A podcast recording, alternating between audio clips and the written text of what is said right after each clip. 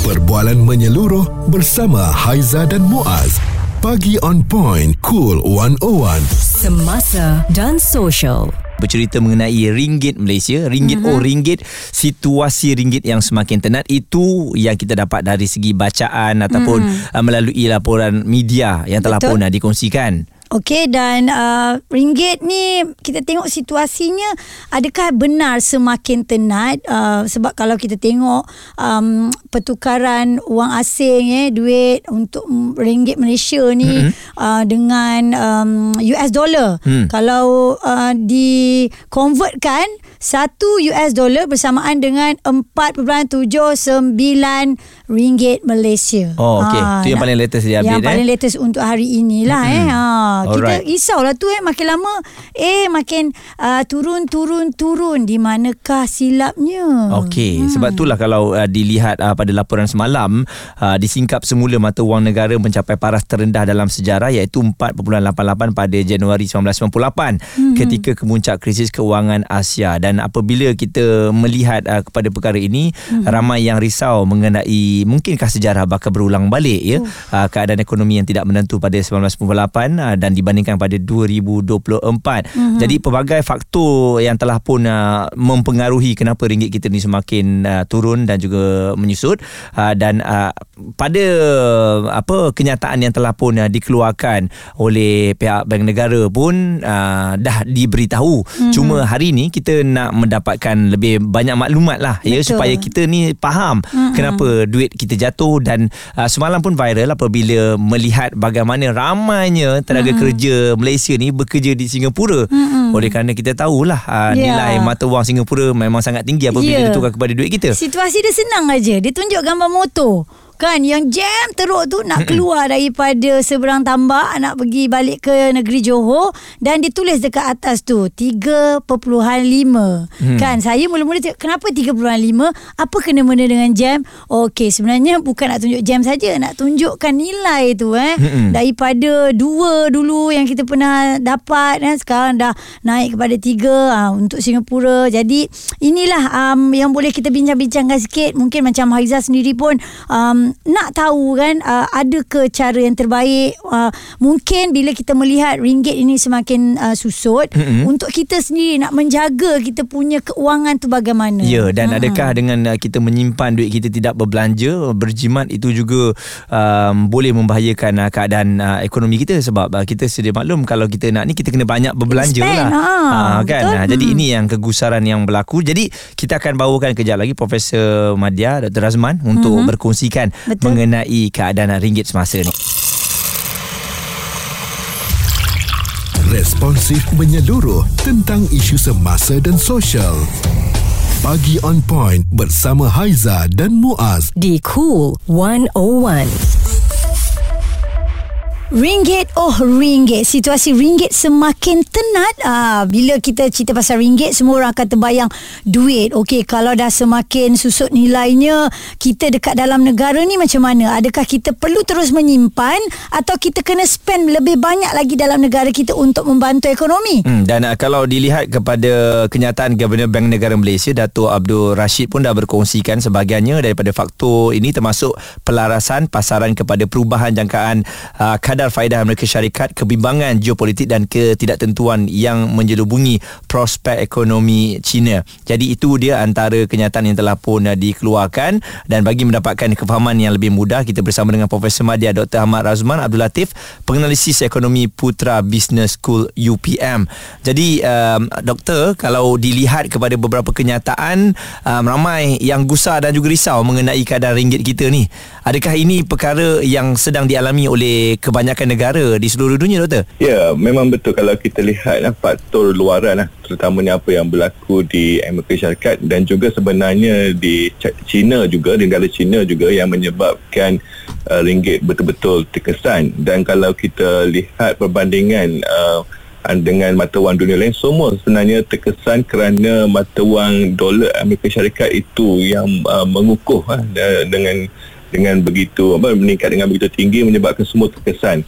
Namun kita kena faham eh disebabkan ini faktor luaran. Mungkin orang tanya uh, faktor dalaman kita macam mana? Mm-mm. kalau kita lihat uh, dari segi fundamental ekonomi kita masih kukuh. Kita punya keden case sentiasa positif inflasi kita rendah kadar faedah kita rendah kita punya ekspor masih lagi lebih daripada import pengangguran masih rendah dan apa semua uh, orang kata consumer spending uh, ataupun perbelanjaan uh, pengguna pun uh, masih meningkat. Hmm. Itu uh, walaupun uh, nampak ringgit uh, melemah tetapi apa yang berlaku di di peringkat domestik ini di peringkat tempatan ini sebenarnya tidak ada yang perlu kita risaukan. Ya, doktor, kalau kita tengok juga nilai ringgit kini hanya berbaki 2% aja nak mencapai kadar 4.8 kan. Uh, dan uh, berbanding dolar Amerika dan sebagai perbandingan adakah ini um, um, antara penurunan kadar terburuk berbanding tahun 1998? Uh, walaupun dia memang menghampirilah apa yang berlaku semasa uh, krisis uh, kewangan Asia uh-huh.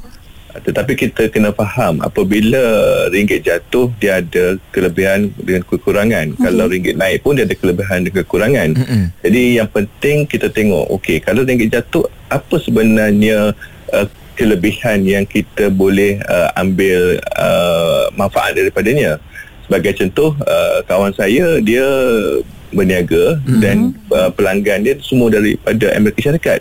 Okay. Jadi dia sebenarnya dia kata kalau boleh nak RM5 pun dia apa dia nak sebab uh, makin banyak dia jual kat US yeah. tu makin banyak keuntungan dia dapat. Mm-hmm. Dan ini pun termasuk juga peniaga atas talian lah macam kalau kita berniaga atas talian dan kalau kita lebih jual kepada uh, pelanggan di luar negara dengan menggunakan US dollar sebenarnya kita akan dapat keuntungan. Mm-hmm. Dan di situ kalau kita juga katakan bekerja dekat apa multinational company yang bayar gaji dalam bentuk US dollar kita pun untung. Untung. Di ya. situ di situ saya lihat lah, kalau ringgit jatuh ni apa yang kita boleh ambil manfaat daripada situ.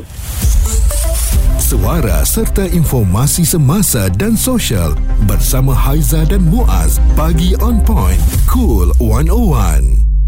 Situasi ringgit tenat dan perlu suntikan inisiatif baharu dan apa yang kami bawakan kepada anda perbicaraan tentang uh, ringgit ini eh um, Haiza dan Muaz di Kulon Wan pagi on point kita nak tahu lagi apakah um, kita boleh lakukan untuk ya Mm-mm. ekonomi negara ni kan kita faham kerajaan telah melakukan yang terbaik Muaz. Ya tapi hmm. penerangan uh, demi penerangan harus dilakukan ya hmm. sebab uh, kita sebagai rakyat biasa amat risau bila melihat mata wang yang yang menurun seperti ini. Hmm. Profesor Madya Dr. Ahmad Razman Abdul Latif penganalisis ekonomi Putra Business School UBM masih lagi bersama dengan kita.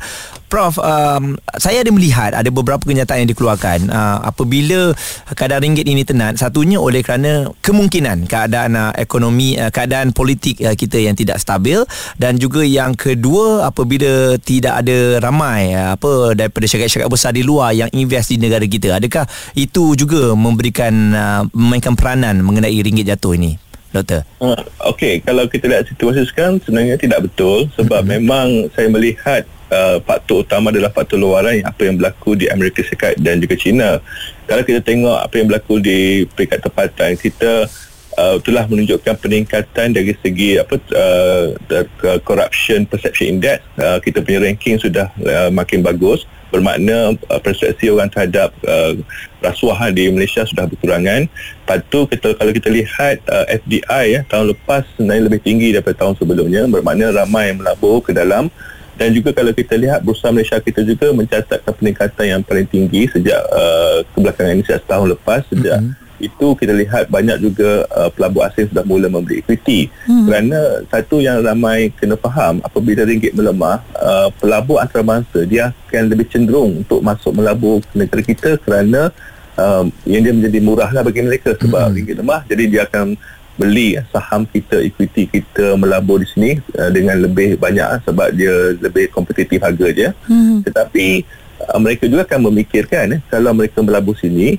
kalau ringgit turun melemah dia orang takkan melabur sebab dia kata eh kalau aku masuk dengan harga macam ni lepas tu harga dia lagi jatuh jadi susah lah nak bawa keluar uh, pulangan. Mm-hmm. tetapi uh, disebabkan mereka masuk melabur ini bermakna mereka yakin okey aku datang melabur dengan harga yang uh, ringgit yang rendah tetapi bila ringgit naik nanti uh, aku akan dapat lagi satu pulangan yang lebih tinggi. Uh, itu menunjukkan juga keyakinan mereka yang pasti bahawa ringgit akan mengukuh selepas ini. Itu sebab mereka masuk melabur sekarang. Mm-hmm. Ha, di situ saya lihat ada potensi untuk ringgit kembali mengukuh. Uh, terutamanya mungkin saya rasa suku tahun kedua lah tahun ni. Hmm, Okey, jadi kan uh, doktor kalau um, kita tengok berkenaan dengan um, susut um, nilai ni apa semua kan nombor tu semakin menaik tapi ringgitnya semakin menurun kan. Uh, kita memang akan lalui ke situasi ini? Contoh kalau sekarang ni kita lalui nanti dah dapat di cover okey dah cantik nanti akan berlaku lagi doktor? Memang okay. akan ada putaran ini Okey, um, boleh berlaku kerana ringgit kita ni dia dipanggil matuang fiat eh iaitu dia tidak disandarkan pada mana-mana komoditi. Jadi dia mudah terkesan dengan sentimen dan juga spekulasi. Hmm. Tetapi kita boleh memastikan uh, situasi ini tidak lagi berlaku begitu teruk pada masa depan jika pertama kita dapat mengurangkan kebergantungan kita kepada import uh, dan kalau kita uh, perkasakan uh, pasaran domestik jadi kita akan kurang uh, terkesan kepada uh, ini perubahan uh, mata wang dan juga kita tidak terlalu bergantung kepada uh, negara tertentu sebagai rakan dagang kita sekarang ni uh, China dan US negara dagang utama kita apa berlaku di sana kita terkesan hmm. kalau kita dapat mempelbagaikan pasaran kita pergi jual barang kita di banyak lagi negara maka uh, kuranglah sedikit kesannya terhadap ringgit kita jika situasi yang negatif berlaku pada uh, negara dagang utama macam Amerika Syarikat dan China. Hmm. Hmm. Jadi uh, doktor dalam keadaan uh, sebegini adakah kita sebagai rakyat biasa disarankan untuk menyimpan duit kita ataupun berbelanja untuk duit kita ni?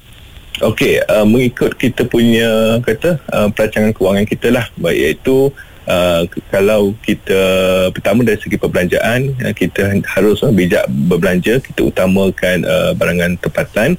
Dan juga kalau kita sebut dengan pelaburan kita uh, ada uh, pelaburan yang bersifat jangka pendek dan panjang uh, apa bergantung kepada kita punya kata selera risiko uh, di situ uh, pengetahuan kewangan amat penting. Jangan uh, terikut-ikut dengan uh, apa yang orang lain suruh kita buat dan jangan orang kata mengikut emosi uh, tanpa menyelidiki uh, peluang uh, pelaburan ni ataupun uh, simpanan yang disediakan. Uh, semuanya bergantung kepada kita untuk menjadi uh, kata individu yang betul-betul mahirlah dalam menguruskan uh, kewangan. Hmm, dan doktor perlu ke dinaikkan OPR ini untuk um, nilai ringgit kita ni nampak okey sebab hmm. kita orang ni yang sebagai masyarakat kan rakyat bila nampak je OPR naik Risau kita ni. semua dah tertelan ha, air liur dah lama ada cadangan pula. Ha. Katanya ha, dia suruh kekal.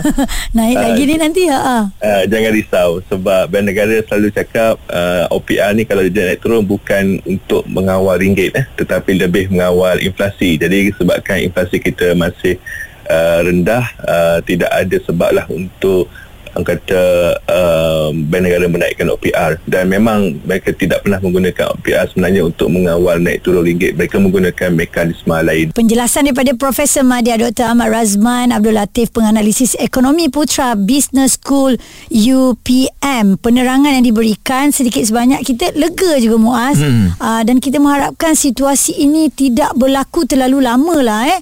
Um, tentang ringgit kita yang nampaknya semakin tenat ini Perbualan menyeluruh bersama Haiza dan Muaz. Pagi on point, cool 101. Semasa dan Social. Okey, kita sambung lagi cerita kita pasal ringgit ya. Apa yang dikongsikan oleh Dr. Razman tadi uh, banyak jugalah info yang kita dapat dan antara yang boleh kita kongsikan juga di sini prestasi ringgit sejak kebelakangan ini sama seperti mata wang serantau lain telah dipengaruhi oleh beberapa faktor luaran. Okey, dan uh, selain daripada itu juga Gubernur Bank Negara Malaysia Datuk Abdul Rashid uh, telah pun mengeluarkan kenyataan ya. Uh, ini mengenai faktor luaran yang dikatakan tadi termasuklah pelarasan pasaran kepada perubahan jangkaan kadar faedah Amerika Syarikat dan kebimbangan geopolitik serta ketidaktentuan yang menyelubungi prospek ekonomi China dan BNM Bank Negara Malaysia berpandangan bahawa para semua ringgit tidak mencerminkan prospek positif ekonomi Malaysia menuju ke hadapan. Hmm, dan Gubernur Bank Pusat itu berkata lagi pertumbuhan tahun 2024 akan dipacu oleh peningkatan dalam permintaan luar dan perbelanjaan domestik yang kukuh. Ha, kita kat dalam negara ni juga pun kena sama-sama lah eh menjaga uh, kalau kita rasa uh, daripada uh, ringgit tu kita sendiri nak spend keluar tu pun kita risau. Apa kata kita berbelanja dalam negara, Muaz? Okey dan hmm. ini kenyataan dari uh, dikongsikan oleh Zana Rashid Ahmad pandangan beliau mengenai situasi ringgit ini. Kita kena faham kenapa ringgit lemah. Ringgit lemah jawapan Bank Negara kekuatan ekonomi tidak menggambarkan kekuatan ekonomi kita hari ini. Kita ekonomi kita kuat. Mungkin pada 4.3 atau 4.4. Tapi ringgit jatuh pada 4.8 adalah kerana prospek iaitu keberadaan masa depan. Satu adalah kegelinciran dan kekacauan politik. Yang kedua, mentaliti rakyat Malaysia sendiri. Apabila negara ini menjadi negara yang tidak sejahtera lagi dari segi pelaburan asing kerana wujudnya sentimen anti pendatang asing. Perbualan menyeluruh bersama Haiza dan Muaz.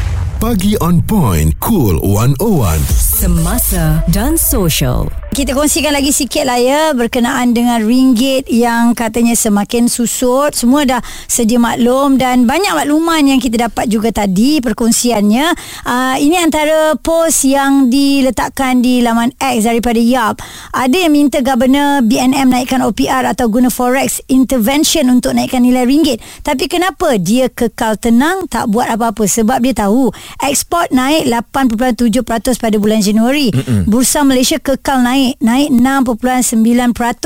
Ini yang dikongsikan dia dan sektor pelancongan bakal pulih ke paras sebelum pandemik. Hmm, ha, jadi uh, itu juga memang kalau anda lihat kepada beberapa kenyataan dan juga ada ramai sebenarnya um, pakar-pakar ekonomi yang berkongsikan bila hmm. ramai orang melancong di dalam negara kita yeah. secara tak langsung uh, ringgit kita tu boleh naik eh. Yeah. Ha, jadi itulah kita buka uh, peluang untuk orang uh, melancong di negara kita ni kalau anda tengok pun memang ramai pelancong-pelancong terutamanya dari China yang telah pun datang ke sini. Hmm. Dan uh, kalau dilihat kepada kenyataan dari Ketua Ahli Ekonomi Bank Muamalat Dr. Muhammad Afzanizam Abdul Rashid Rashid berkata uh, kita sedar maklum bahawa trend mata wang ni banyak dipengaruhi oleh faktor luaran. Terbaru Bank Pusat China telah pun mengurangkan kadar faedah mereka sebanyak 25 mata asas dan ia melebihi jangkaan penganalisis ekonomi dan situasi ini sudah pasti akan melemahkan mata wang yuan dan ringgit pula dilihat kaitannya ketara dengan mata wang yuan ini sebab apa?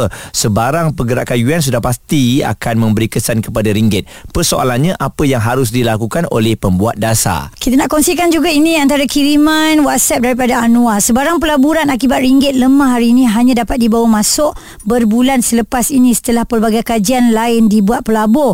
Ketika itu ringgit mungkin telah mengukur. Bagaimana alasan seperti ini sering dibuat untuk menunjukkan ianya bagus untuk negara.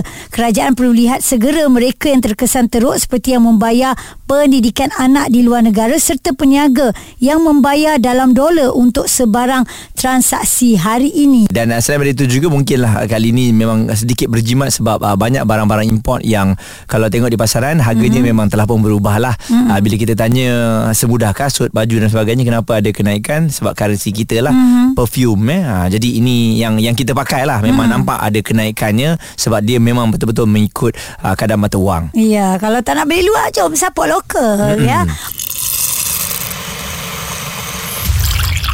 Responsif menyeluruh tentang isu semasa dan sosial. Pagi on point bersama Haiza dan Muaz di Cool 101.